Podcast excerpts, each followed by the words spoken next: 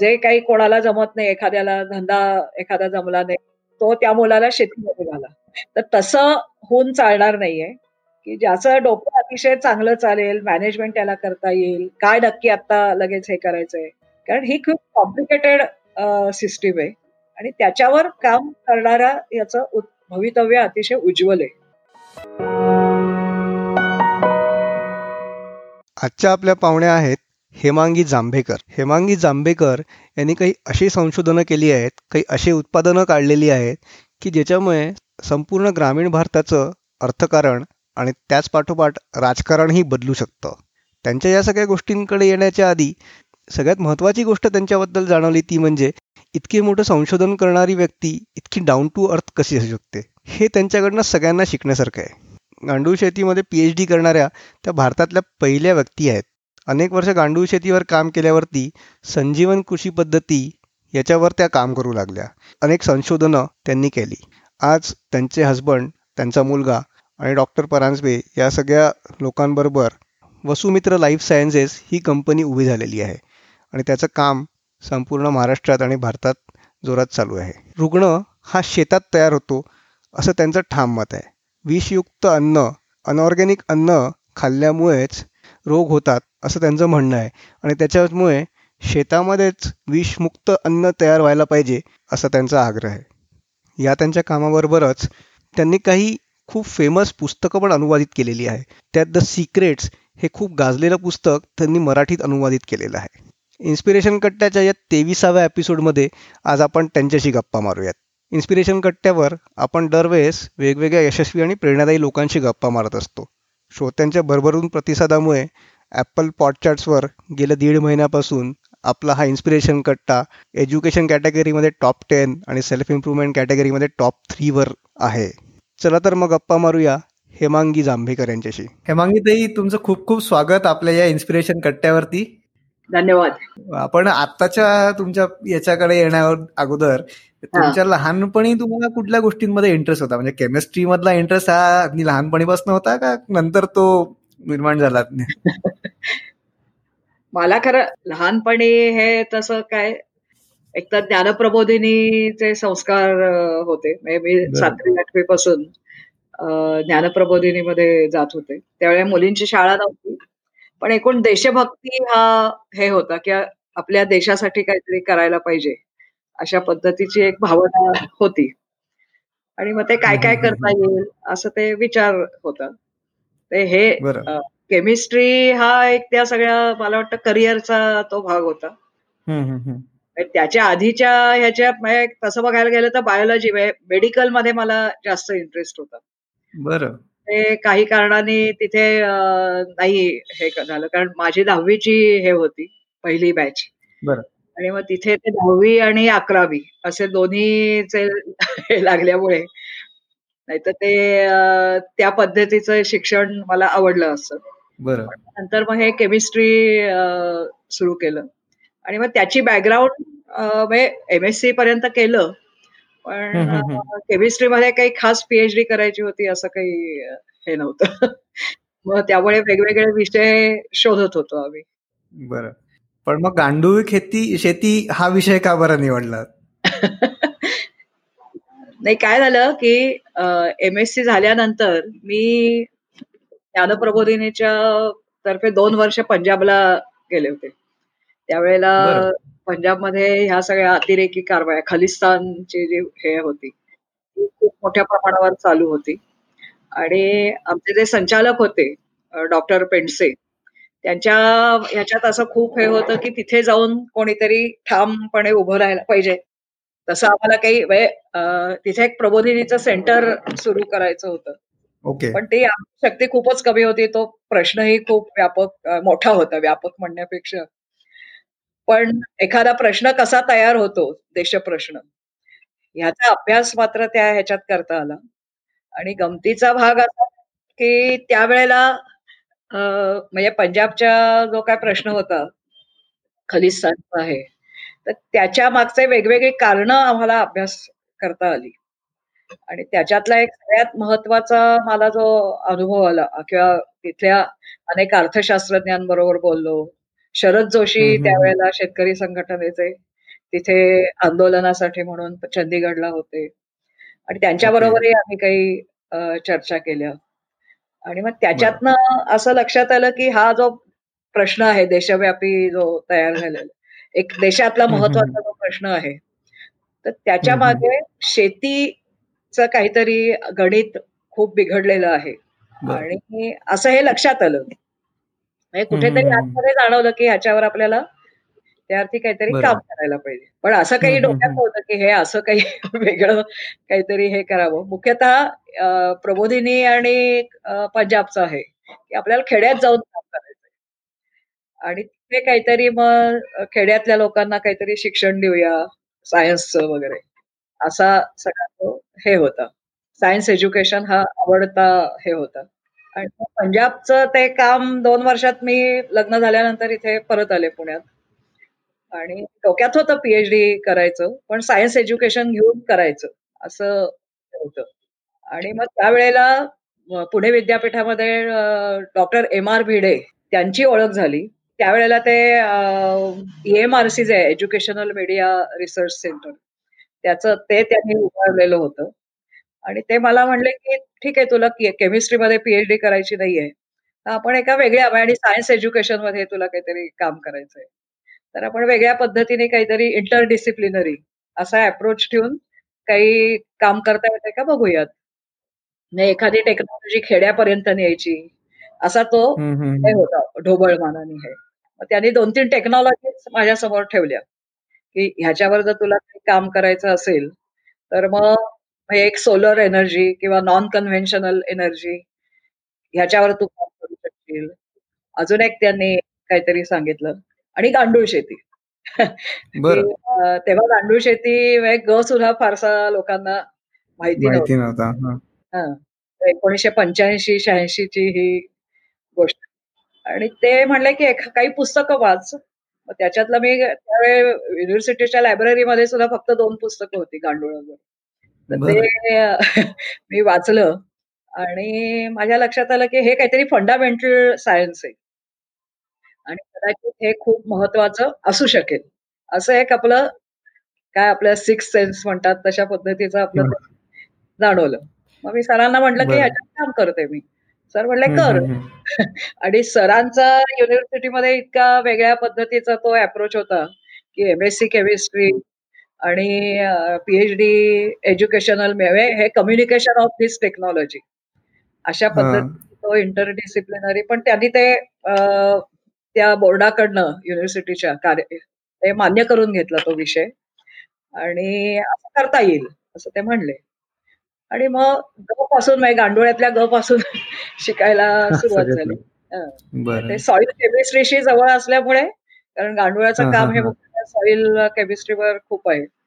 मग ते हळूहळू आपल्याला सुरुवात झाली आणि तो अभ्यासाचा किंवा पीएचडीचा विषय झाला. असं ते आम्ही गांडोळांकडे त्या आणि त्याच्यामधनं ते लक्षात आलं की हे जे शेतीचे प्रश्न मी पंजाबमध्ये जे बघितलेले होते. गांडूळ शेतीकडे वळण्याचं कारण असं होतं की तेव्हा जे काय अंधुक असे जे काय अनुभवलं होतं की शेतकऱ्यांची अतिशय दुरवस्था झाली आहे किंवा शेतीची दुरवस्था झाली आहे मग गांडूळ शेतीला त्याला काहीतरी पर्याय निर्माण करू शकेल का? किंवा त्यांना एक काहीतरी सोल्युशन म्हणून असं काही देऊ शकेल का? असं कुठेतरी जाणवलं होतं. म्हणून खरं हा हा विषय म्हणजे तिथे आंदोलनात जावं असं काही नाही वाटलं. पण मग आपण अभ्यासातनं संशोधनातनं काही पर्याय निर्माण करू शकू का? अशा याने खरं तो गांडूळ शेतीचा विषय हा आम्ही निवडला. पण ही जी शेतीची समस्या वगैरे सुरू झाली होती प्रॉब्लेम जे होते ते तुम्ही मागे सांगितलं होतं की हे दुसऱ्या महायुद्धानंतर हळूहळू सुरू झाले. नेमका हो. काय समस्या होत्या आणि कुठल्या लेवलला गेल्या होत्या तुम्ही हे जेव्हा काम सुरू केलं तेव्हा? हा हा. म्हणजे तसं बघायला गेलं तर हे ज्या क्षणी म्हणजे तुम्ही म्हणलात तसं दुसऱ्या महायुद्धानंतर काय झालं की त्यावेळेला जी सगळी अमोनिया तयार केला गेला हे सैनिकांसाठी सैनिकांना मारण्यासाठी किंवा हे अमोनिया तयार केला मग तिथे युद्धामध्ये जी काय युद्धभूमीवर डास चिलट व्हायची ते मारण्यासाठी डीडीटी तयार केलं गेलं. आणि युद्ध संपलं आणि त्याच्यासाठीचे कारखाने खूप मोठ्या प्रमाणावर हे उभे राहिलेले होते. आणि मग आता काय करायचं? या अमोनियाचं काय करायचं? डीडीटीचं एवढे प्रचंड कारखाने. हे सगळे कारखानेवाले त्यांचे खिसे सगळे रिकामे होणार. आणि मग त्यांनी शक्कल लढवली. खरं म्हणजे त्यांचे खिसे भरण्यासाठी हे तंत्र मग त्यांना असं लक्षात आलं की हे काय शेतीकडे वळवता येऊ शकतं. शेतीमधले कीड मारण्यासाठी डीडीटीचा उपयोग होऊ शकतो. अमोनिया काही ठिकाणी फवारून बघितला पिकं वाढू शकतात.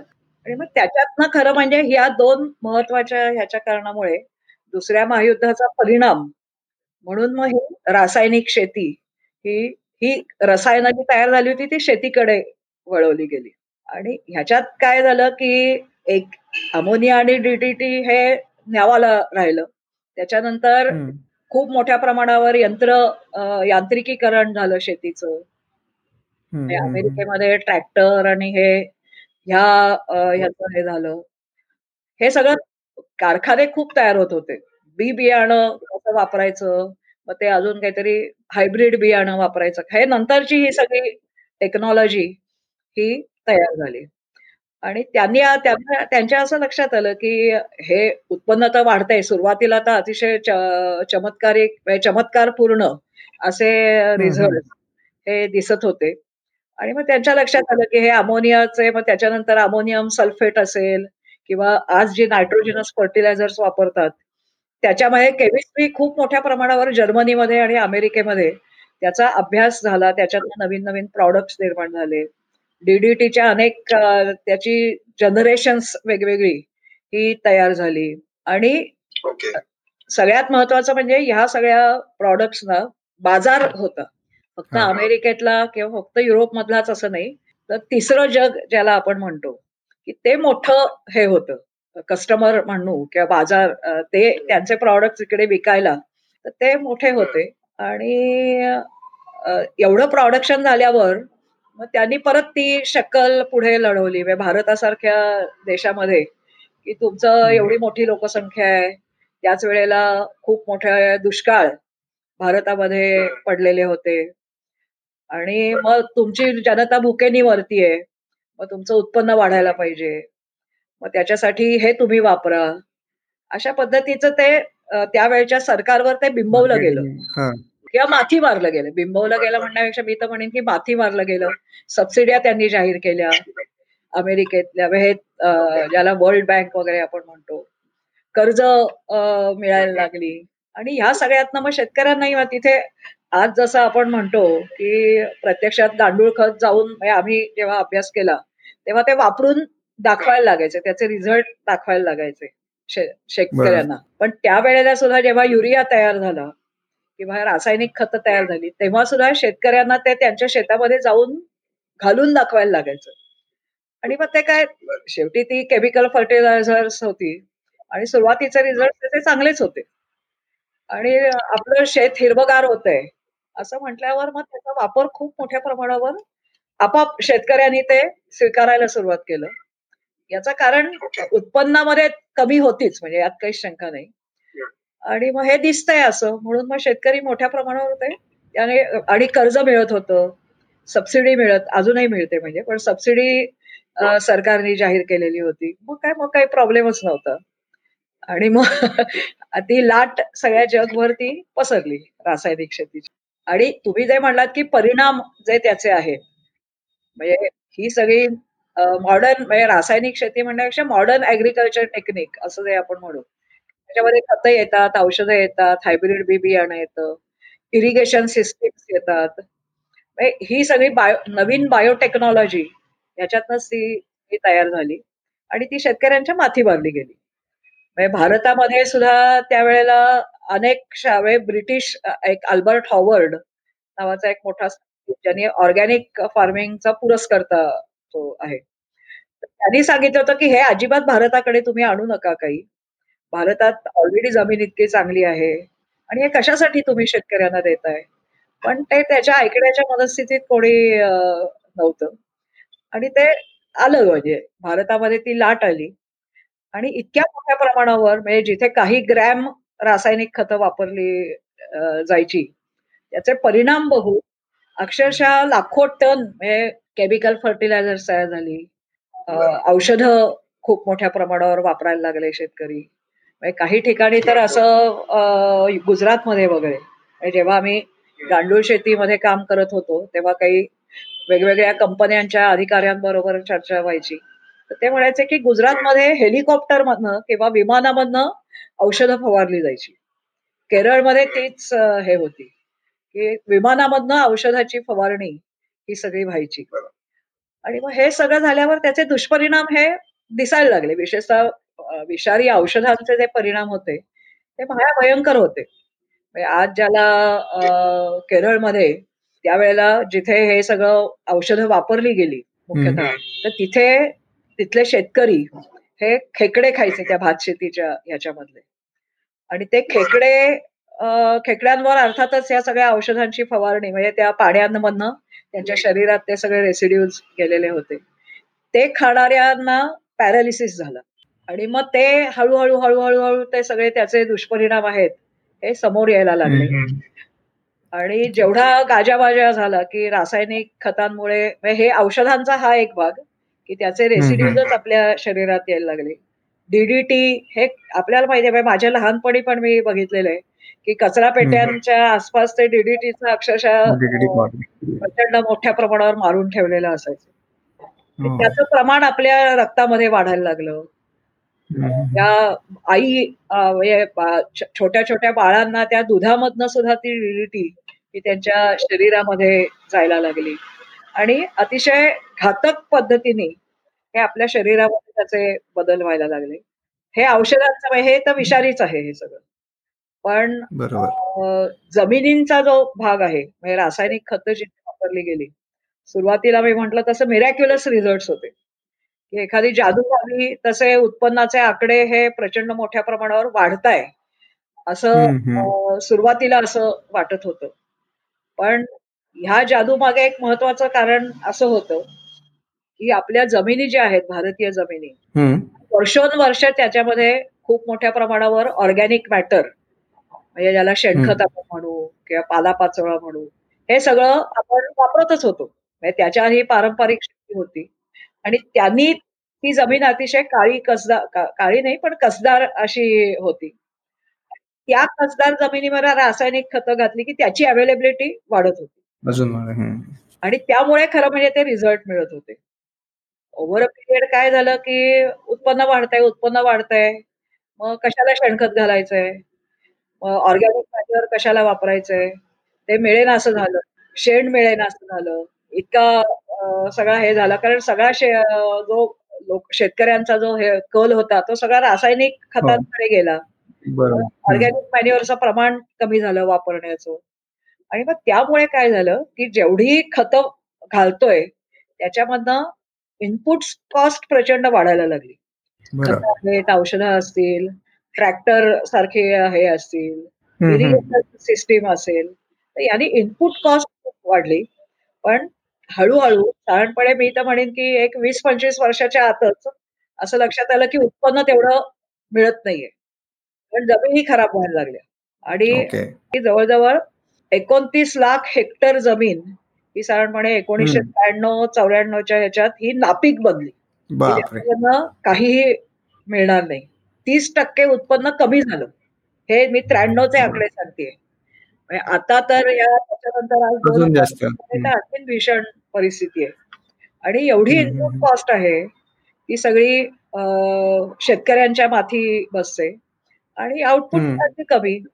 दरवर्षी उत्पन्नाचे आकडे वाढायला पाहिजेत. खरं म्हणजे. हो. त्याच्याऐवजी ते कमी कमी व्हायला लागलं. मग याला पर्याय काय? मग त्यावेळेला एकोणीसशे ऐंशीच्या सुमारासच खरं म्हणजे त्याच्या आधी सुद्धा अमेरिकेमध्ये ऑर्गॅनिक फार्मिंगची चळवळ ही सुरू झालेली होती. जग लवकर शहाणं झालं त्या सगळ्या अमेरिकेतच हे सुरू झालं रासायनिक शेतीचं. आणि तिथेही सुद्धा त्यांनी ही ऑर्गॅनिक फार्मिंगची चळवळ ही सुरू केलेली होती. युरोपमध्ये सुद्धा सुरू झालेली होती. त्या मनाने अजून आपल्याकडे म्हणजे मी गांडूळ शेतीवर जेव्हा काम केलं तेव्हा सुद्धा लोक वेड्यात काढायचे. की चंद्रावर चाललंय आणि एवढी मोठी शेतीमध्ये सुधारणा होतीये आणि तुम्ही कुठे गांडुळांबरोबर जमिनीत खोल खोल जाताय अशा पद्धतीच्या अनेक सायंटिस्ट सुद्धा असं म्हणायचे. ठीक आहे म्हणजे काय तो काळाचा महिमा म्हणजे मी असं म्हणेन की मी गांडुळांचं डॉक्टर गोवारीकरांबरोबर काही आम्ही त्याच्याबद्दल म्हणजे त्यांनी आम्हाला खूप मदत केली. या सगळ्या गांडुळांचं भारतभर हे करण्यामध्ये. त्यावेळेला ते असं म्हणले की ग्रीन रिव्होल्युशन ही काळाची गरज होती. हे हे नक्की आहे मात्र की त्यावेळेला हो, हो. आपल्याला उत्पादन हवं होतं. आपल्या सगळ्या जनतेचं पोट भरायला हवं होतं. काळाची गरज होती. पण आता त्याच्याकडनं थोडं लांब जाणं ग्रीन रिव्होल्युशनच्या आता ही परत काळाची गरज आहे. असं तेही म्हणलं त्यांनी आम्हाला गांडूळ शेती भारतभर कम्युनिकेट करायला आणि पोचवायला. खूप department of science and technology मधनं आम्हाला खूप मदत केलेली होती त्यावेळेला. पण मग हे पंचमहाभूत आणि पंचप्राण शक्ती ह्याच्यापासून सगळे झाड बनलेले असतात किंवा सगळी शेती हो, होते किंवा कुठलीही जीवित गोष्ट याच्यापासून बनलेली असते आणि हे कृत्रिम खत खत वापरल्यामुळे त्याचं नुकसान होतं. हे हे तत्व तुम्हाला कसं कळलं किंवा त्याच्या त्याचा अभ्यास तुम्ही कसा केला त्याचाही गमतीशीर वेळ ह्या आमचा सगळा तो गांडुळांपासून सुरू झालेला सगळा प्रवास हा खूप इंटरेस्टिंग आहे असं मी म्हणेन. आम्ही साधारणपणे एकोणीसशे त्र्याण्णव चौऱ्याण्णव पर्यंत खूप काम केलं गांडुळांवर. माझी पी एकोणीसशे पंच्याऐंशी पासून त्र्याण्णव चौऱ्याण्णव पर्यंत प्रचंड काम केलं. म्हणजे मला सांगायला काय अभिमान वाटण्याचं काही कारण नाही पण आनंद होतो की गांडूळ शेतीवर पीएचडी करणारी पहिली मी होते. किंवा आज जे काही शेतीमध्ये जी गांडूळ शेती म्हणून जी काही टेक्निक्स शेतकरी वापरतात ती त्या पीएचडी मधनं तयार झालेली अशी ही टेक्निक्स होती.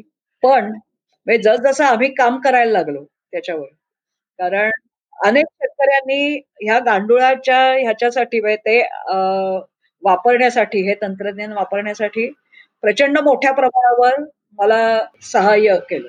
अतिशय कारण त्यांनाही या सगळ्या प्रश्नांचा शेत प्रत्यक्ष ते शेती करत होते. त्यांनाही काहीतरी अतिशय चांगलं उत्तर त्या प्रश्नांना हवं होतं. म्हणून ते आम्हाला अप्रोच करायचे. आम्ही करत द्यायचो आमची आशियातली सगळ्यात मोठी वरमरी त्या काळात आमच्याकडे होती. वरमरी म्हणजे गांडुळांची तिथे आम्ही हे करायचो. मल्टिप्लिकेशन आणि कुठे हे करायचो. खूप म्हणूया कित्येक हजारो टन खत गांडूळ खत हे आम्ही तयार करतो.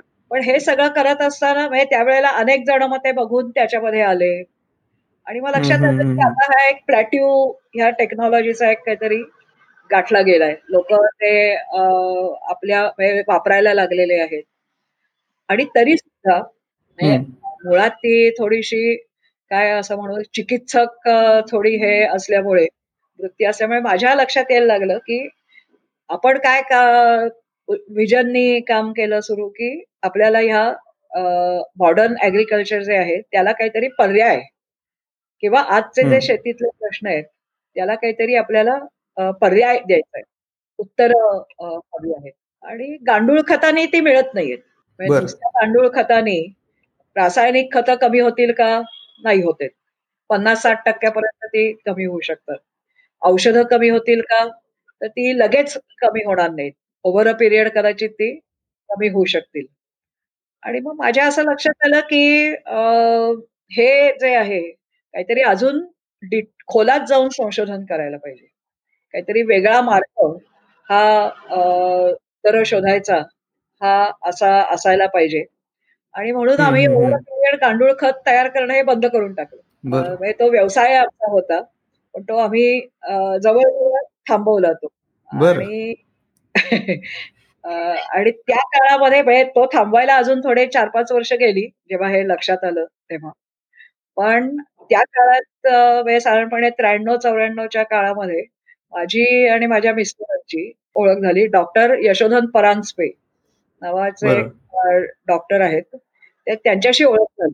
आणि त्यांच्या घराण्यामध्ये म्हणजे त्यांच्या आजोबांनी ही संजीवन चिकित्सा पद्धती ही तयार केली होती शंभर वर्षापूर्वी. म्हणजे एकोणीसशे एक दोन वगैरे त्या काळामध्ये. आणि त्यांचा जो त्या त्या चिकित्सेचा जो हे सगळं आहे म्हणजे एकतर आम्ही त्यांची जास्त आमची ओळख झाली याचं सगळ्यात महत्वाचं कारण ते त्या संजीवन चिकित्सा पद्धतीचा वापर त्यांच्या पेशंटसाठी ते बीएमएस डॉक्टर होते. तर त्याच्यासाठी ते करायचे. ते आयुर्वेदिक औषध वगैरे द्यायचे नाही त्यांच्या आजोबांनी तयार केलेली ही सगळी औषधं त्याचा ते चिकित्सा म्हणून हा थेरपी म्हणून हे करायचं. आणि त्यांचं एक खास हे होतं विजन जे आमचं हे होतं की कारण ते डॉक्टर होते खरं म्हणजे वैद्य होते असं आपण म्हणू. पण त्यांना सतत तोच तोच पेशंट त्यांच्याकडे आलेला आवडायचा नाही. म्हणायचे की काय उपयोग आहे तोच पेशंट बरा होत नसेल. आणि तो सतत यायला लागला. तर काय अर्थ नाही आहे आपल्या या सगळ्या चिकित्सेला.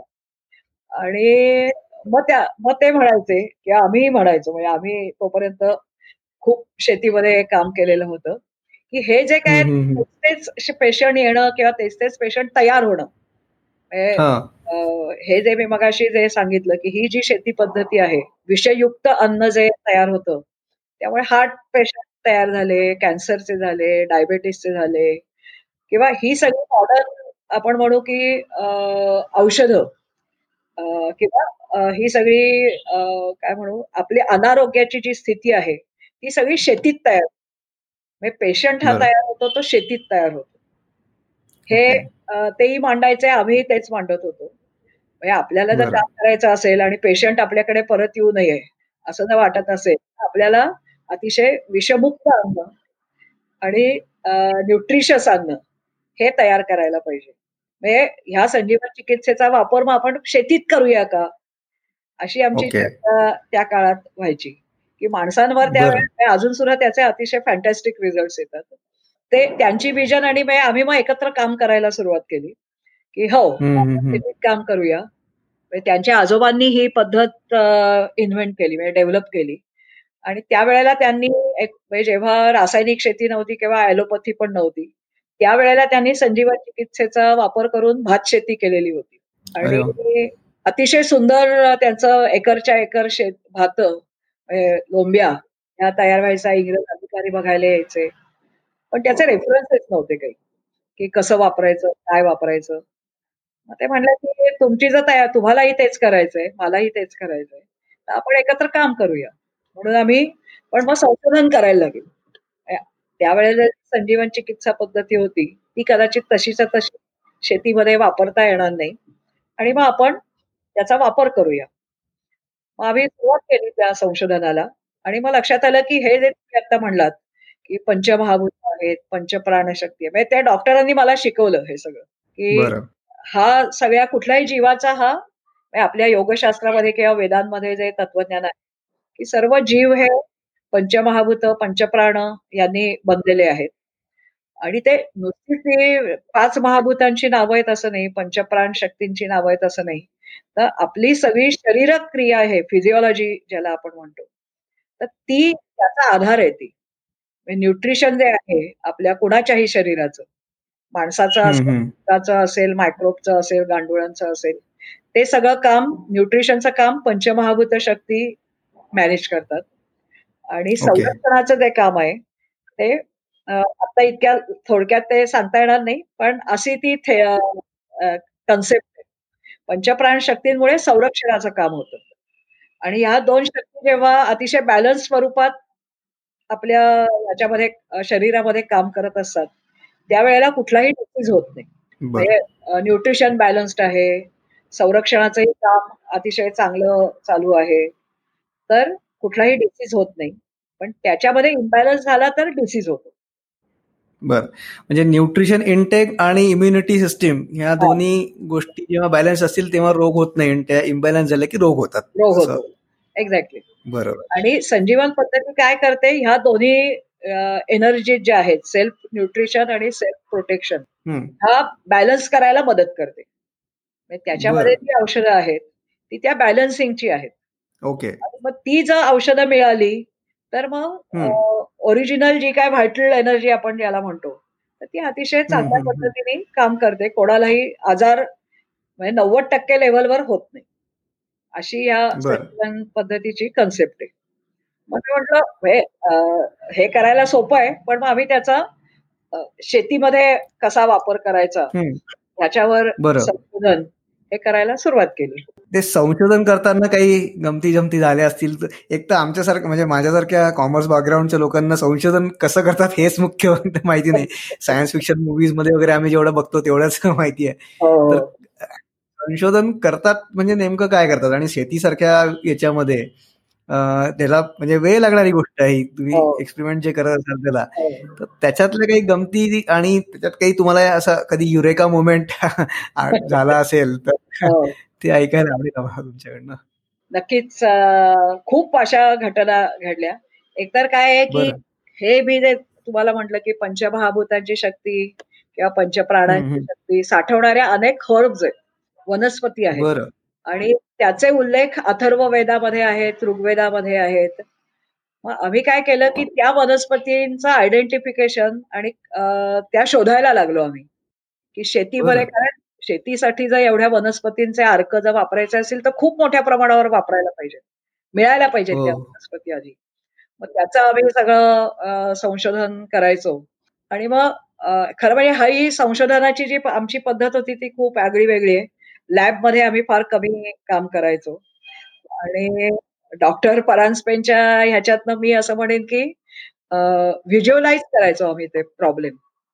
की ही पंचमहाभूतांची शक्ती कशावर काम करत असेल काय करत असेल त्यांनी काय होईल? आणि मग काही फिजिओलॉजीची पुस्तकं. असा आम्ही तो अभ्यास करायचो. आणि त्या वनस्पती शोधण्यात खूप एक हे असायची. म्हणजे अनेक वेळेला त्या अथर्व वेदामधनं आम्हाला असं कळायचं की ही वनस्पती अमुक एका समजा रेस्पिरेशनवर हे एक महत्वाचं फंक्शन आहे आपल्या कुठल्याही शरीरात. तर ते रेग्युलेट करायचं काम करते. मग ती वनस्पती करायला लागायचो. अनेक ठिकाणी ते त्याच्यासाठी हिंडायला लागायचं. कारण ती कशी असते काय असते हे माहीत व्हायचं आणि मग कुठेतरी ती मिळायची. आणि त्याचे अर्क आम्ही काढायचो. आणि जेव्हा त्याचा वापर करून बघायचो तेव्हा ते अक्षरशः तसंच आपला श्वास एकदम व्यवस्थित सुरू झालाय. पिकांवरही आपल्या रोपांवरही आम्ही त्याचा वापर करून बघायचो. आणि ते हे होतं की आश्चर्यकारक होतं की इतकी छोटी हो. वनस्पती आणि त्याच्यामध्ये एवढी शक्ती असेल. आणि गंमत म्हणजे त्याच्यामध्ये अजून एक अशी गंमत असायची की ती वनस्पती शोधण्यासाठी आम्ही अक्षरशः कुठपर कुठेही जायचो हिंडणार शोधायला. ती सापडायची त्याचे प्रयोग व्हायचे. आणि नंतर असं लक्षात यायचं की ती वनस्पती सगळीकडेच आहे. दिसायची नाही. की इथे आहे इथे आहे आपल्या घराच्या शेजारीच उगवलेली आहे. पण कुठेतरी आम्ही ती आणायचो आणि नंतर लक्षात यायचं की सगळीकडेच आहे ती. असं ते गमतीशीर तुम्ही जे म्हणतात ते असे हे आहे. अशा गमती जमती असायच्या पण त्या संशोधनामध्ये एक वेगळी म्हणजे एन्जॉय करत होतो आम्ही. हो एक खूप मोठं ऍडव्हेंचर असेल म्हणजे हजारो वर्षापूर्वी लिहिलेलं एखाद्या म्हणजे पुस्तकामधल्या गोष्टी शोधायच्या. खूप मोठं ऍडव्हेंचर असेल ते. तुम्ही जे म्हणलात ना आता की अथर्ववेद म्हणजे केव्हा दोन चार हजारापूर्वी किंवा दोन तीन हजार वर्षापूर्वी हो. लिहिलेलं असेल. पण इतकं ते आजही त्या पद्धतीने ते लागू होत आहे हा एक अतिशय आश्चर्यकारक हे असायचा अनुभव. तर ते हे रिसर्च नाहीच आहे हा खरं म्हणजे. पण हे त्या त्यांनी जे काय लिहून ठेवलेलं आहे ते फक्त लोकांकडे डिमिस्टिफिकेशन त्याला आपण म्हणू. तशा पद्धतीने आहे असं माझ्या लक्षात आलं. आणि त्याच्याशिवाय सुद्धा मग लक्षात यायचं म्हणजे ते एकदा ती सवय झाल्यानंतर मग त्या अमुक एक वनस्पती असं काम करेल का? तमुक एक वनस्पती असं काम करेल का? असं मग ते आमचा तो हे सुरू व्हायचं. तुम्ही जे युरेका मोमेंट म्हणलात तर त्याचेही खूप अनुभव आम्हाला आले. आता हा जो म्हणजे माझा एक दोन अनुभव तुम्हाला सांगता येतील. हो. एक जो आहे तो म्हणजे गांडूळ शेतीच्या निमित्ताने मी कचऱ्याचं कंपोस्टिंग ह्याच्यावर खूप काम करतात. कारण गांडूळ तेच काम करतात. कचऱ्याचं खत तयार करतात. आणि ते अतिशय चांगलं कंपोस्ट मिळतं. त्यावेळेला डॉक्टर मला असं म्हणाले होते की एवढे कचरा सगळ्या जगभर भारतभर अगदी पुण्याचा जरी विचार केला तरी एवढा कचरा आपण तयार करतो. आणि कुठे एवढी गांडूळ हे करणार वाढवणार? काहीतरी सोपा मार्ग शोधायला पाहिजे. मी म्हटलं बरोबर आहे. मग तसे आजही कंपोस्टिंग कल्चर्स म्हणजे मायक्रोब्स त्याच्यामध्ये असतात किंवा काही बुरशा पर्याय असतात. आणि त्या म्हटलं लोक सायंटिस्टनी तयार केलेल्याच आहेत. त्या वापरता येतात. पण मग त्यावेळेला विचार केल्यावर असं लक्षात आलं. म्हणजे तेव्हा अशी एक हे होती की गांडूळ नसतील तर खतच तयार होणार नाही का? किंवा कंपोस्टिंग कल्चर वापरली नाही तर खतच तयार होणार नाही का? अशी निसर्गात परिस्थिती आहे का? त्याचा जेव्हा मी विचार केला तेव्हा आमच्या लक्षात आलं असं तर नाहीच होत. म्हणजे पूर्वी सुद्धा कंपोस्टिंग कल्चर्स होती. पण ह्युमस तयार होतच होता जमिनीमध्ये. म्हणजे निसर्गाने त्याची काळजी घेतलेली आहे. जेव्हा कुठलीही एखादी गोष्ट करते त्यावेळेला निसर्गच तिथे काही मायक्रोब्स तयार करतो. आपलं काम काय आहे? मग त्याच्यासाठी एवढ्या मोठ्या प्रमाणावर गांडूळ वाढवायची हे काही शक्य नाहीये. त्याची इन्फ्रास्ट्रक्चर कॉस्ट आणि हे खूप मोठं आहे. आणि मग गांडुळांसारखाच एखादा अतिशय एफिशियंट बायो रिॲक्टर आपल्याला करता येईल का? असं आम्ही त्याच्यावर काम केलं. आणि मग हेच मी मगाशी म्हटलं तसं काही वनस्पतींच्या अर्कांचा त्याच्यामध्ये वापर केला आम्ही. असे अर्क की मी आता जे म्हणलं की हे निसर्ग जे मायक्रोब्स तयार करतो कुठलाही कचरा कुजवण्यासाठी त्याच्यावर तो जो अर्क घातला तर त्यांचं खूप मोठ्या प्रमाणावर मल्टिप्लिकेशन होईल. मी इंग्लिशमध्ये किंवा असं शास्त्रीय भाषेमध्ये सांगायचं झालं तर empowering native microflora and earthworms native म्हणजे निसर्गाने तिथे तयार केलेला. बाहेरचा कुठला तरी फॉरेन मायक्रोफ्लोरा लॅबमध्ये तयार झालेला असा आणून त्याच्यात घालायच्या ऐवजी नेटिव्ह मायक्रोफ्लोराला तुम्ही स्ट्रेंगन करा. त्याचं मल्टिप्लिकेशन वाढेल अशा पद्धतीने काम करा. त्याच्यासाठी आम्ही काही वनस्पतींच्या अर्कांचं एक कॉम्बिनेशन तयार केलं आणि त्या प्रॉडक्टला आम्ही अमृता असं नाव दिलं. आणि त्याचा वापर आम्ही गांडुळांचं गांडूळ खताची टेक्नॉलॉजी आमच्याकडे होतीच. त्याच्या कंपॅरिझनमध्ये आम्ही अमृताचा वापर करून बघितलं. कंपोस्टिंग कल्चर सुद्धा घालून अशा तीन कम्पॅरेटिव्ह ट्रायल्स आम्ही ट्रीटमेंट्स केल्या. आणि आमच्या लक्षात होतं कंपोस्टिंग कल्चरपेक्षा गांडूळ खूप फास्ट काम करतात. आणि तेवढ्या फास्ट एफिशियंटली अमृता सुद्धा काम करतात. लक्षात आलं. म्हणजे ही आज जी झंझट आहे की एवढी मोठी गांडुळं आणा त्यांना शेण खायला घाला. आणि मग बाकी सगळ्या लेबर कॉस्ट किंवा इन्फ्रास्ट्रक्चर कॉस्ट त्याऐवजी तुम्ही हे अमृता फवारा तुमच्या कचऱ्यावर. आणि तेवढ्याच गतीने महिना दीड महिन्यात तुमचं खत तयार होईल. त्याला शेणाचीही गरज नाही. तर अशा पद्धती हे जेव्हा आम्ही तो त्याचे इफेक्ट बघितले दॅट वॉज अ युरेका की अरे असं सुद्धा होऊ शकतं. आणि हा संजीवन हो. आणि कसं आहे की कंपोस्ट हा खूप मोठा चांगल्या शेतीचा पाया आहे. कारण होणं जमिनीतला ऑर्गॅनिक कार्बन वाढणं सेंद्रिय शेती करता येणं याच्यासाठी अतिशय चांगली कंपोस्टिंगची मेथड पाहिजे. तर पुढचा पाया पक्का झाला तर पुढची इमारत उभी राहू शकते. आणि ते आम्हाला म्हणून आम्ही त्याला अमृता असं नाव दिलं. की आणि अतिशय सुंदर तो युरे that was a eureka moment हा एक असे प्रत्येक प्रॉडक्टच्या ह्याच्यासाठीच येत गेले असतील बरोबर. आलं. अजून एक युरेका मोमेंट म्हणजे रिसेंटली एक पाच सहा वर्षापूर्वी आला. की हा जो आता शेतीमधला खूप मोठा महत्त्वाचा प्रश्न आहे की क्लायमेट चेंज आणि कधी पाऊस पडणार कधी दुष्काळ पडणार कधी पूर येणार किंवा खूप थंडी येणार गारा पडणार आणि त्याच्यामध्ये शेतीचं खूप नुकसान होतं. कारण तगच करू शकत नाही. इतके ताण ह्या त्याला अजैविक ताण असं शास्त्रीय भाषेमध्ये किंवा अबायोटिक स्ट्रेस असं म्हटलं जातं. आणि का काय करायचं मग? कारण आज अशी परिस्थिती आहे की आता दोन वर्षा गेल्याच्या गेल्या वर्षी पूर आले. चाळीस चाळीस पन्नास पन्नास फूट शेतांमध्ये पाणी भरलेलं. पिकं गेली वाहून. त्याच्या आधी दोन तीन म्हणजे सलग दोन तीन वर्ष दुष्काळ पडलेला होतं. पिकं सोडून द्यावी लागली. करायचं काय? म्हणजे इतकं प्रचंड शेतकऱ्यांचं नुकसान ह्या अजैविक ताणामुळे हे सगळं होतं. मग आम्ही असं ठरवलं की संजीवन पद्धतीच्या आधारावर आपण एक काहीतरी एक ह्याला सोल्युशन काढूया. आणि म्हणून आम्ही एक त्यावेळेला दुष्काळ होता खूप.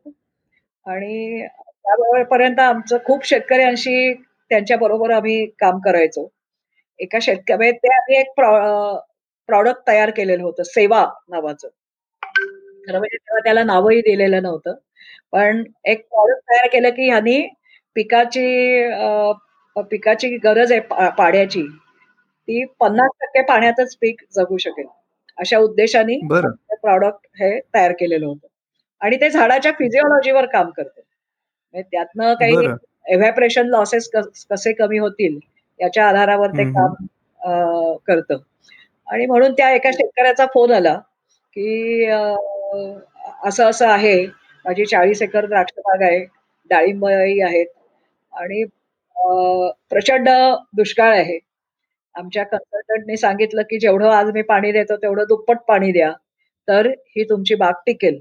दुप्पट पाणी देणं काय? आता जेवढं पाणी देतो तेवढं सुद्धा मी काही महिन्यांनी एखाद महिन्यांनी हे देऊ शकणार नाही तुम्ही मला काही मदत कराल का? मला काही हे नव्हतं म्हणजे खात्री नव्हती. पण ते आमचे नेहमीचे आमच्या प्रयोगातले शेतकरी होते. मी त्यांना म्हटलं की ठीक तुम्ही वापर करून बघा. एक असं एक आम्ही एक प्रॉडक्ट तयार केलेलं आहे. ते म्हटले पाठवून द्या लगेच कारण मला भयंकर गरज आहे त्याची. आणि म्हणून एक एकराचा आम्ही प्रॉडक्ट त्यांच्याकडे तो पाठवून दिला. आणि त्याच्यानंतर एक साधारणपणे पंधरा वीस दिवसांनी त्यांचा फोन आला. सकाळी सकाळीच त्यांचा फोन आला. की मॅडम तुम्ही आता ते ह्याचे कुठलं ते मालेगाव नाशिक पुढच्या भागात जो मालेगाव हा पट्टा आहे तिथले ते शेतकरी होते. हो. आणि ते म्हणले की काही करून आजच्या आज नाही तर उद्याच्या उद्या तुम्ही मालेगावला या. मी म्हटलं यांची काय शेती आपल्या ह्याच्यामुळे गेली वगैरे की काय? पण म्हटलं झालं तरी काय? काय एवढं अर्जन्सी काय? नाही म्हणे तुम्ही आल्यावरच मी तुम्हाला सांगेन. मग आम्ही तिथे गेलो. आणि ते म्हणले बागेत त्यांच्या द्राक्षाच्या गेलो. आणि ते म्हणले की फक्त माझ्याबरोबर पुढे चालायचं तुम्ही. आणि मी सांगितलं की मागे वळून बघायचं. म्हणून आम्ही त्यांच्या बरोबर चालवत होतो मागे वळून बघा. म्हणजे काय दिसतंय तुम्हाला? काय नाही म्हटलं चांगली हिरवीगार आहेत द्राक्षाच्या वेली चकाकतायत म्हटलं. मला म्हणले हे कशामुळे हो झालंय माहितीये का तुम्हाला? म्हटलं काय केलं म्हणे नाही नाही तुम्ही जे प्रॉडक्ट पाठवलं तर त्याचा हा परिणाम आहे. आणि चाळीस तो मला अक्षरशः अंगावर काटा आणणारा. असा हा प्रसंग होता की जवळजवळ चव्वेचाळीस डिग्री टेम्परेचर होतं. पाण्याची गरज झाडाची प्रचंड होती. आणि त्या ह्याच्यामध्ये जिथे त्या शेतकऱ्याला तरी सोळा हजार लिटर पाणी लागायचं त्याची आठ हजार लिटर मध्येच फक्त गरज भागली होती आणि तरी झाड एखाद्या काय म्हणू की अतिशय अनुकूल वातावरणात जशी वाढतायत त्या पद्धतीने वाढत होती. That was a real eureka moment असं मी त्याच्या कन्सेप्ट संजीवन पद्धतीची आहे तर ती बरोबर काम करतीये हे आमच्या लक्षात आलं.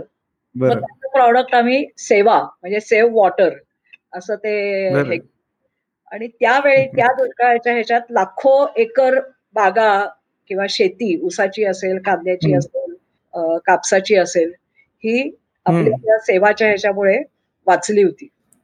आणि हा एक मोठा ब्रेक थ्रू म्हणजे अजूनही त्याच्या अनेक ठिकाणी म्हणजे तेव्हा मला असं वाटलं की हा प्रॉडक्ट फक्त दुष्काळामध्ये काम करेल. त्याच्याच पुढच्या वर्षी प्रचंड पाऊस झाला आणि महापूर महाराष्ट्रामध्ये हे आले. तर त्या महापुरात मध्ये सुद्धा त्यांनी शेती म्हणजे पिकं त्या प्रॉडक्टमुळे लोकांची टिकून राहिली. बरं. त्याच्यानंतर काही एका वर्षी म्हणजे ह्या दोन तीन वर्षामध्ये असं एक झालं की नाशिक सारख्या भागामध्ये झिरो डिग्री टेम्परेचर पर्यंत काही मिनिटं किंवा काही तास हे टेम्परेचर हो. गेलेलं होतं त्यावेळे सुद्धा त्या सेवामुळे ती द्राक्षबाग ही टिकून राहिली आणि हा सगळा जो हे आहे म्हणजे हे काय आपण वरवर बघायला गेलं तर हे जादू वाटेल पण हो. खरोखरच म्हणजे जादूसारखं ते काम करतं. पण त्याच्या मागची सगळी सायन्स त्याचं जे आहे झाडाच्या फिजिओलॉजीवर काम करणार आणि मी मगाशी जे म्हंटल की पंचमहाभूतांची शक्ती किंवा पंचप्राणांची शक्ती आपण जे प्राणायाम प्राणायाम म्हणतो किंवा प्राणशक्ती जे म्हणतो तर ते प्रतिकूल काळात सुद्धा झाडांना श्वसन करता येणं. त्याच्या आधारावर हा सगळा प्रॉडक्ट हा केलेला आहे. आणि त्यामुळे येणारा जो स्ट्रेस आहे वातावरण बदलामुळे त्या बदलाच्या काळात सुद्धा ती श्वसन क्रिया जी आहे ती चालू राहणं. हे दॅट वॉज अ मिरॅकल म्हणजे किंवा ते त्याच्या शास्त्र आहे असं मी म्हणेन. बरोबर भाऊ मी की ईश्वरी कृपेने आम्हाला ते करता आलं. कारण ह्याच्यामध्ये खूप मोठं आमचं काही डोकं लागलंय मेंदूनी खूप काम केलंय असं काही नाहीये. पण दॅट वॉज अ मोमेंट तुम्ही एवढी त्याच्यासाठी मेहनत केली हे तुमचं हे प्रॉडक्ट तयार व्हायला असं मी तेच सांगते की एकदा तुम्हाला त्या अंदाज आला आणि आपल्या ऋषीमुनींनी जे सगळं सायन्स लिहून ठेवलंय त्याचा जर योग्य वापर कुठे करायचं हे जर आपल्याला कळलं तर फार कुठे लॅबोरेटरीमध्ये आणि याच्यामध्ये काम न करता अतिशय सोप्या पद्धतीने हा रिसर्च करता येऊ शकतो. हा खरं त्यातला या संजीवन चिकित्सेचा हा ब्रेक थ्रू आहे. असं मी म्हणेन. बरोबर. पण मग हा सगळा एवढा तुम्ही म्हणजे एवढ्या सगळ्या मेहनत केली आणि एवढे असं क्रांतिकारी प्रोडक्ट्स उत्पादन तुम्ही तयार केली. पण याचं व्यावसायिक स्वरूपात काम कसं सुरू केलं आणि त्याच्यासाठी काय अडचणी आल्यात का? काम तसं म्हणजे तसं व्यवसाय म्हणून आम्ही गांडूळ खताच्या वेळेला सुरू केलं. व्यवसाय कारण ज्या शेतकऱ्यांबरोबर आम्ही काम करायचो त्यांना सांगायचो की आमच्याकडनं तुम्ही ही गांडूळ आहेत ते तुम्ही खत तयार करा आणि तुमच्या शेतात वापरा. तर त्यावेळेला बरेचसे द्राक्ष बागायतदार आणि असे मोठे मोठे बागायतदार आमच्या ओळखीचे होते. ते म्हणायचे की आम्हाला वेळच नाहीये हे सगळं करायला. तुम्हीच आम्हाला तयार करू म्हणून खरं म्हणजे आम्ही त्याच्या व्यवसायात शिरलो. आणि मग नंतर गांडूळ खताचं मी तुम्हाला म्हटलं तसं आम्ही चौऱ्याण्णव पंच्याण्णव पर्यंत ते चालवलं. मग त्याच्या लिमिटेशन लक्षात आल्यावर या संजीवन पद्धतीकडे वळलो. आणि हीच हे की शेतकऱ्यांना जर मदत करायची असेल म्हणजे आमचा काही खास एनजीओ पद्धतीने काम करायचा काही हेतू हे नव्हता. कारण शेवटी त्या रिसर्चला आम्ही जो रिसर्च करतो तर त्याच्यामधनं हो. आपल्याला सुद्धा काही रिटर्न्स हे मिळाले पाहिजे. या हेतूने ते त्याचंही व्यावसायीकरण म्हणजे संजीवन चिकित्सेच्या प्रॉडक्टचंही व्यावसायीकरण आम्ही केलं. त्याचे माझ्या मुख्यतः माझे मिस्टर आहेत अभय जांभेकर. त्यांनी ते गांडूळ खताच्या याच्यापासून म्हणजे त्यांचा ओरिजिनल इलेक्ट्रॉनिक्सचा व्यवसाय आता तो सोडून ते याच्याकडे आले. आणि मग संजीवन चिकित्सेच्या याच्यात सुद्धा मग डॉक्टर परांजपे आणि आम्ही दोघं ह्याच्यात आम्ही काम करायला सुरुवात केली.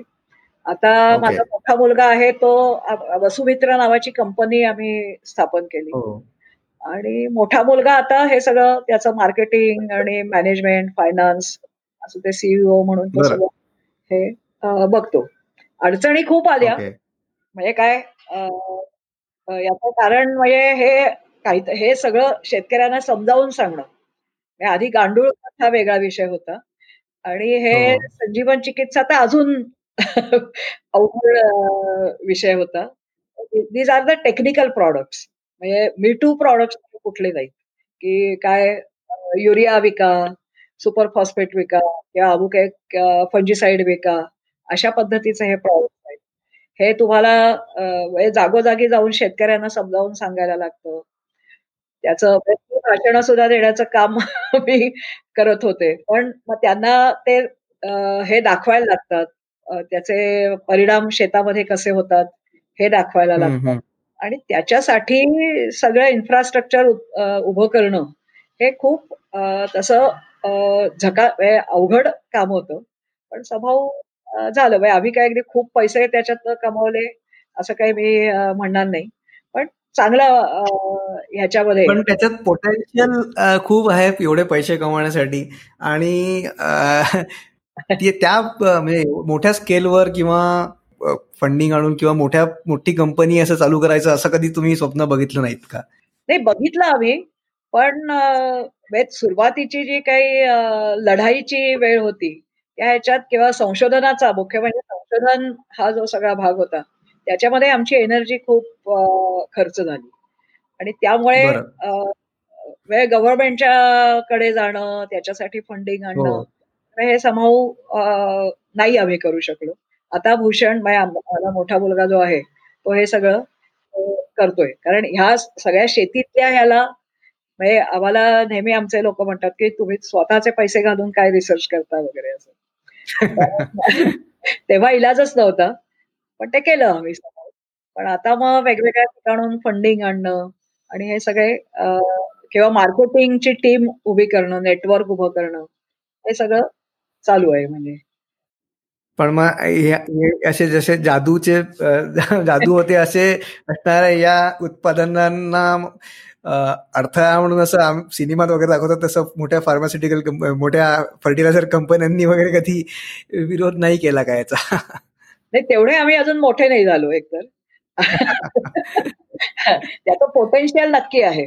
म्हणजे आता उदाहरणार्थ पण बाकीच्या लोकांनी फारसा विरोध केला नाही. एक त्यातलं महत्वाचं कारण आम्ही तेवढे मोठे झालो नाही. आणि दुसरा एक महत्त्वाचा भाग आहे की ती आता काळाची गरज आहे. बरोबर. म्हणजे आता उदाहरणार्थ आमच्याकडे एक युबीफॉस नावाचं एक प्रॉडक्ट आहे की ज्याच्यामुळे रासायनिक स्वरूपातली जी फॉस्फेटची खतं आहेत ती पूर्णपणे शेतकऱ्याला बंद करता येऊ शकतात. बरोबर. तर तोही आमचा ओरिजिनल रिसर्च आहे. आणि ते सरकारी ह्याच्यामध्ये आणणं म्हणजे त्याला लायसेन्सिंग ज्याला म्हणतात त्याच्यामध्ये आम्ही मुद्दाम सरकारच्या बागे लागून तो त्याच्यामध्ये आणला. पण फॉस्फेट ह्या अन्नद्रव्याचे शेतामध्ये इतके भयंकर प्रश्न आहेत. आणि त्याच्यावर उत्पन्न अवलंबून आहे. त्यामुळे अनेक मोठ्या फर्टिलायझरच्या कंपन्या सुद्धा आता ह्याच्याकडे वळायला लागल्या कारण त्यांना लक्षात आहे की लक्षात आलंय की त्यांची खतं हळूहळू म्हणजे आज नाही कदाचित तेवढं हे पण एक दहा वीस वर्षांनी ती खतं कदाचित बंद व्हायला लागतील करायला लागतील. तेवढे त्याच्यासाठी जे रॉ मटेरियल लागतं ते आपल्याला परदेशातनं आयात करायला लागतं. ते साठेही आता संपत आलेले आहेत. आणि त्यामुळे अशा काही ह्याच्याकडे हे आपल्याला वळायला लागेल हे त्यांच्याही लक्षात आलं. आणि हळूहळू ते होईल लगेचच्या काळात होईल असं नाही मी म्हणणार. म्हणजे त्याच्यातल्या काही प्रॅक्टिकल अडचणी आहेत. पण हे दहा वीस वर्षाच्या काळात तर नक्की होऊ शकेल. आणि त्या कंपन्या हे अडॉप्ट करतील. म्हणजे दुसऱ्या महायुद्धानंतर जसं त्यांनी अमोनिया नामुक तमुक तयार करणं अडॉप्ट केलं तसं ह्या कंपन्यांना हे. अडॉप्ट करायला लागेल. त्याच्याशिवाय त्यांना टिकाव धरता येऊ शकणार कारण शेतीची परिस्थिती अतिशय भीषण आहे.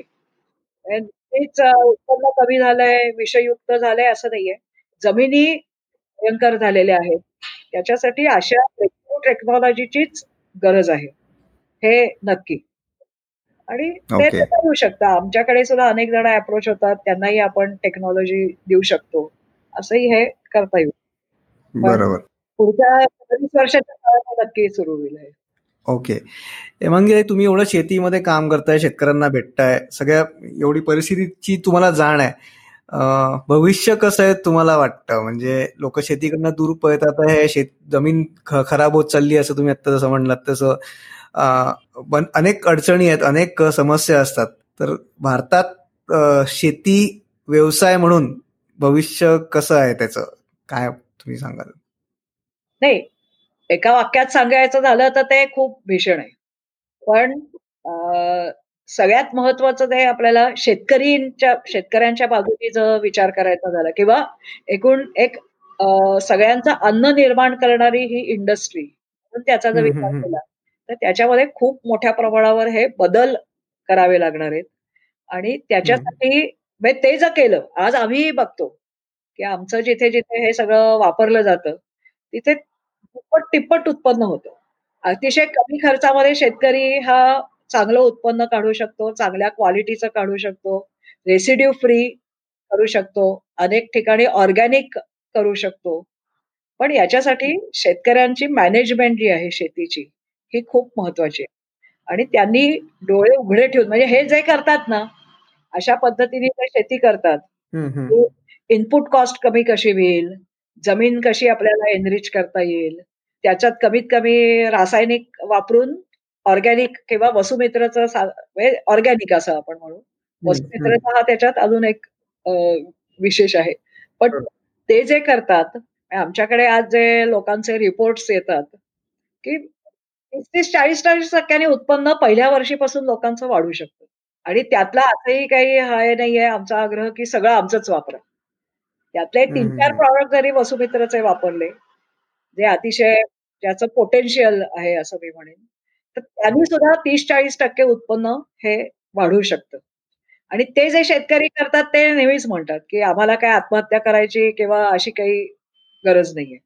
आणि त्या ह्याच्यामध्ये बाकीचे सगळे प्रश्न आहेतच म्हणजे शेतमालाचे प्रश्न असतील पण ते काय आपल्या हातात ते काही नाही आहेत. त्याच्यावर आपण काम काही करू शकत नाही आहोत.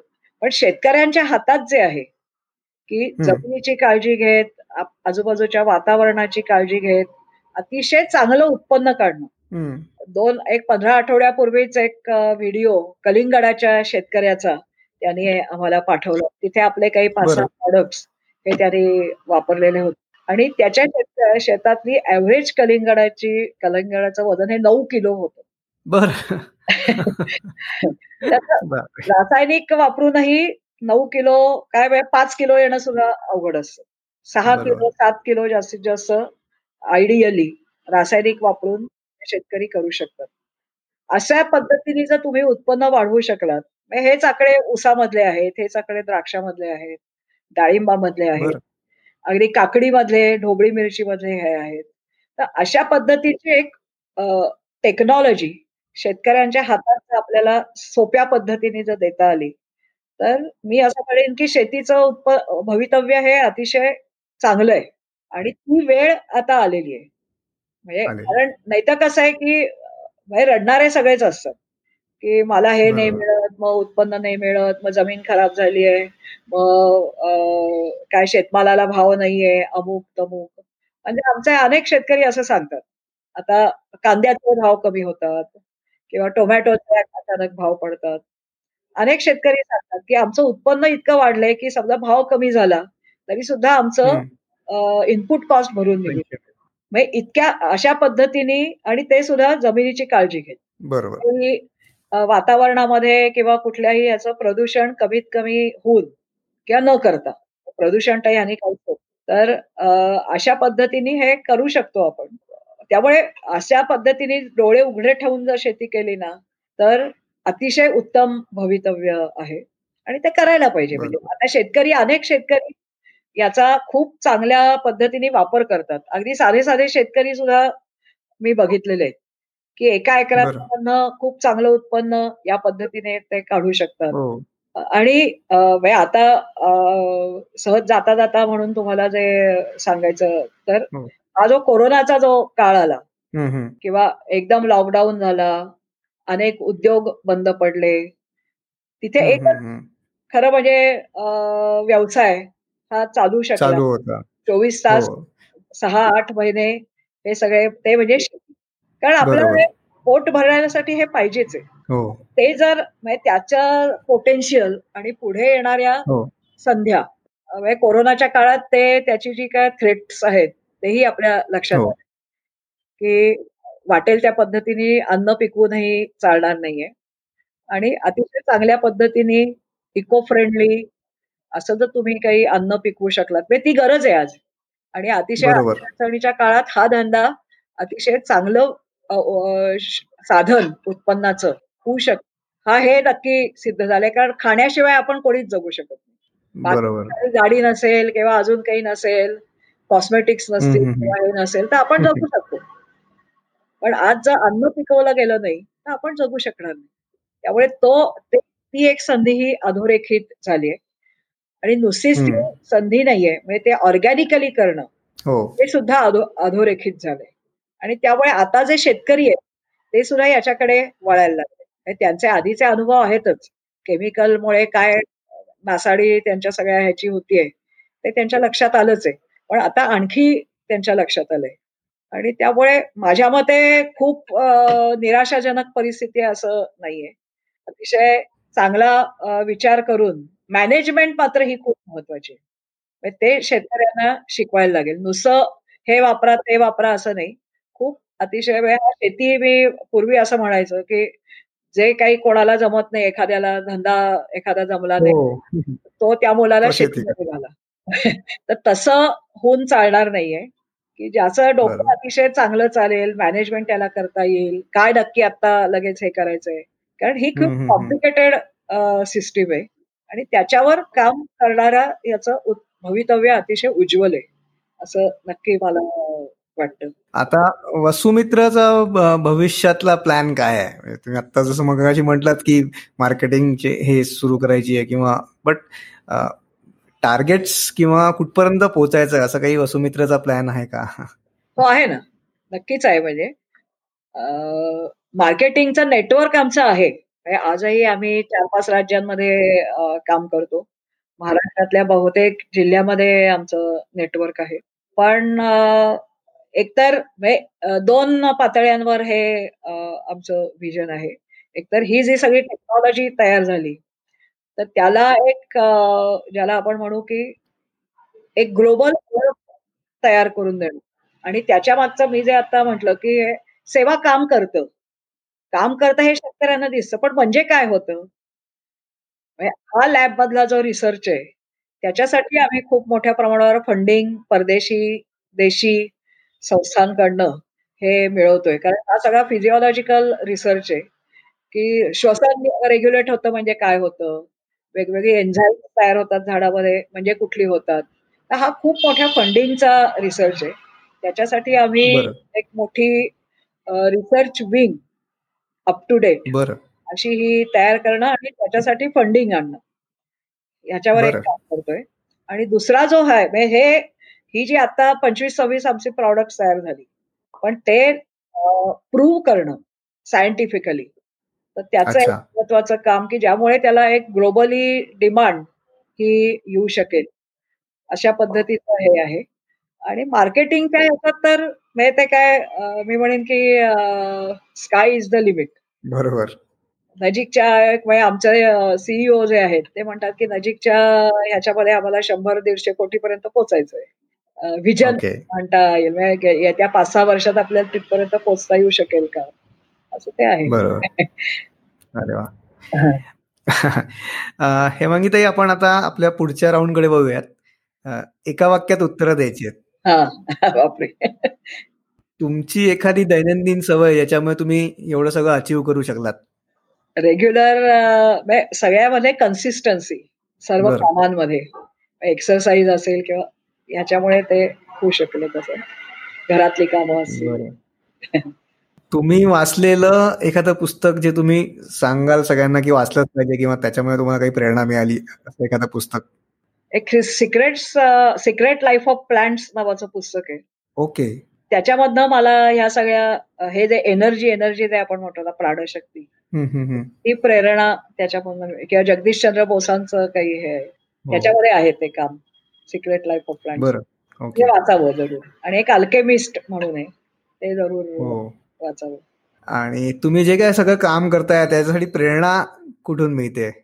आम्ही माझा डॉक्टर परांजपे आणि यांच्यामुळे हे जे स्वामी समर्थ जे आहेत अक्कलकोटचे तर त्यांच्याकडनं ही प्रेरणा ही मिळते. बर.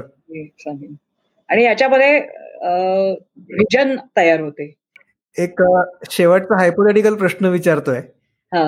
की उद्या संध्याकाळी आठ वाजता तुम्हाला समजा दूरदर्शनवर बोलवलं आणि भाईओ और बहनो आणि मग त्याच्या पुढे एकशे तीस कोटी भारतीयांना काहीतरी पॉझिटिव्ह मेसेज तुम्हाला द्यायचा आहे तर तुम्ही काय सांगाल? काही नाही विषयमुक्त अन्न खा आणि भरपूर निरोगी जगा. हे अन्न खाऊन. असं सांगता येईल आपल्याला. आणि त्याच्यामुळे आनंद सुख समाधान सर्व प्रकारचं हे तुम्हाला ह्या अन्नाच्या मार्फत हे नक्की मिळेल. हे सांगता येईल. अन्नात जायते मनहा असं आपण म्हणतो. मस्तच.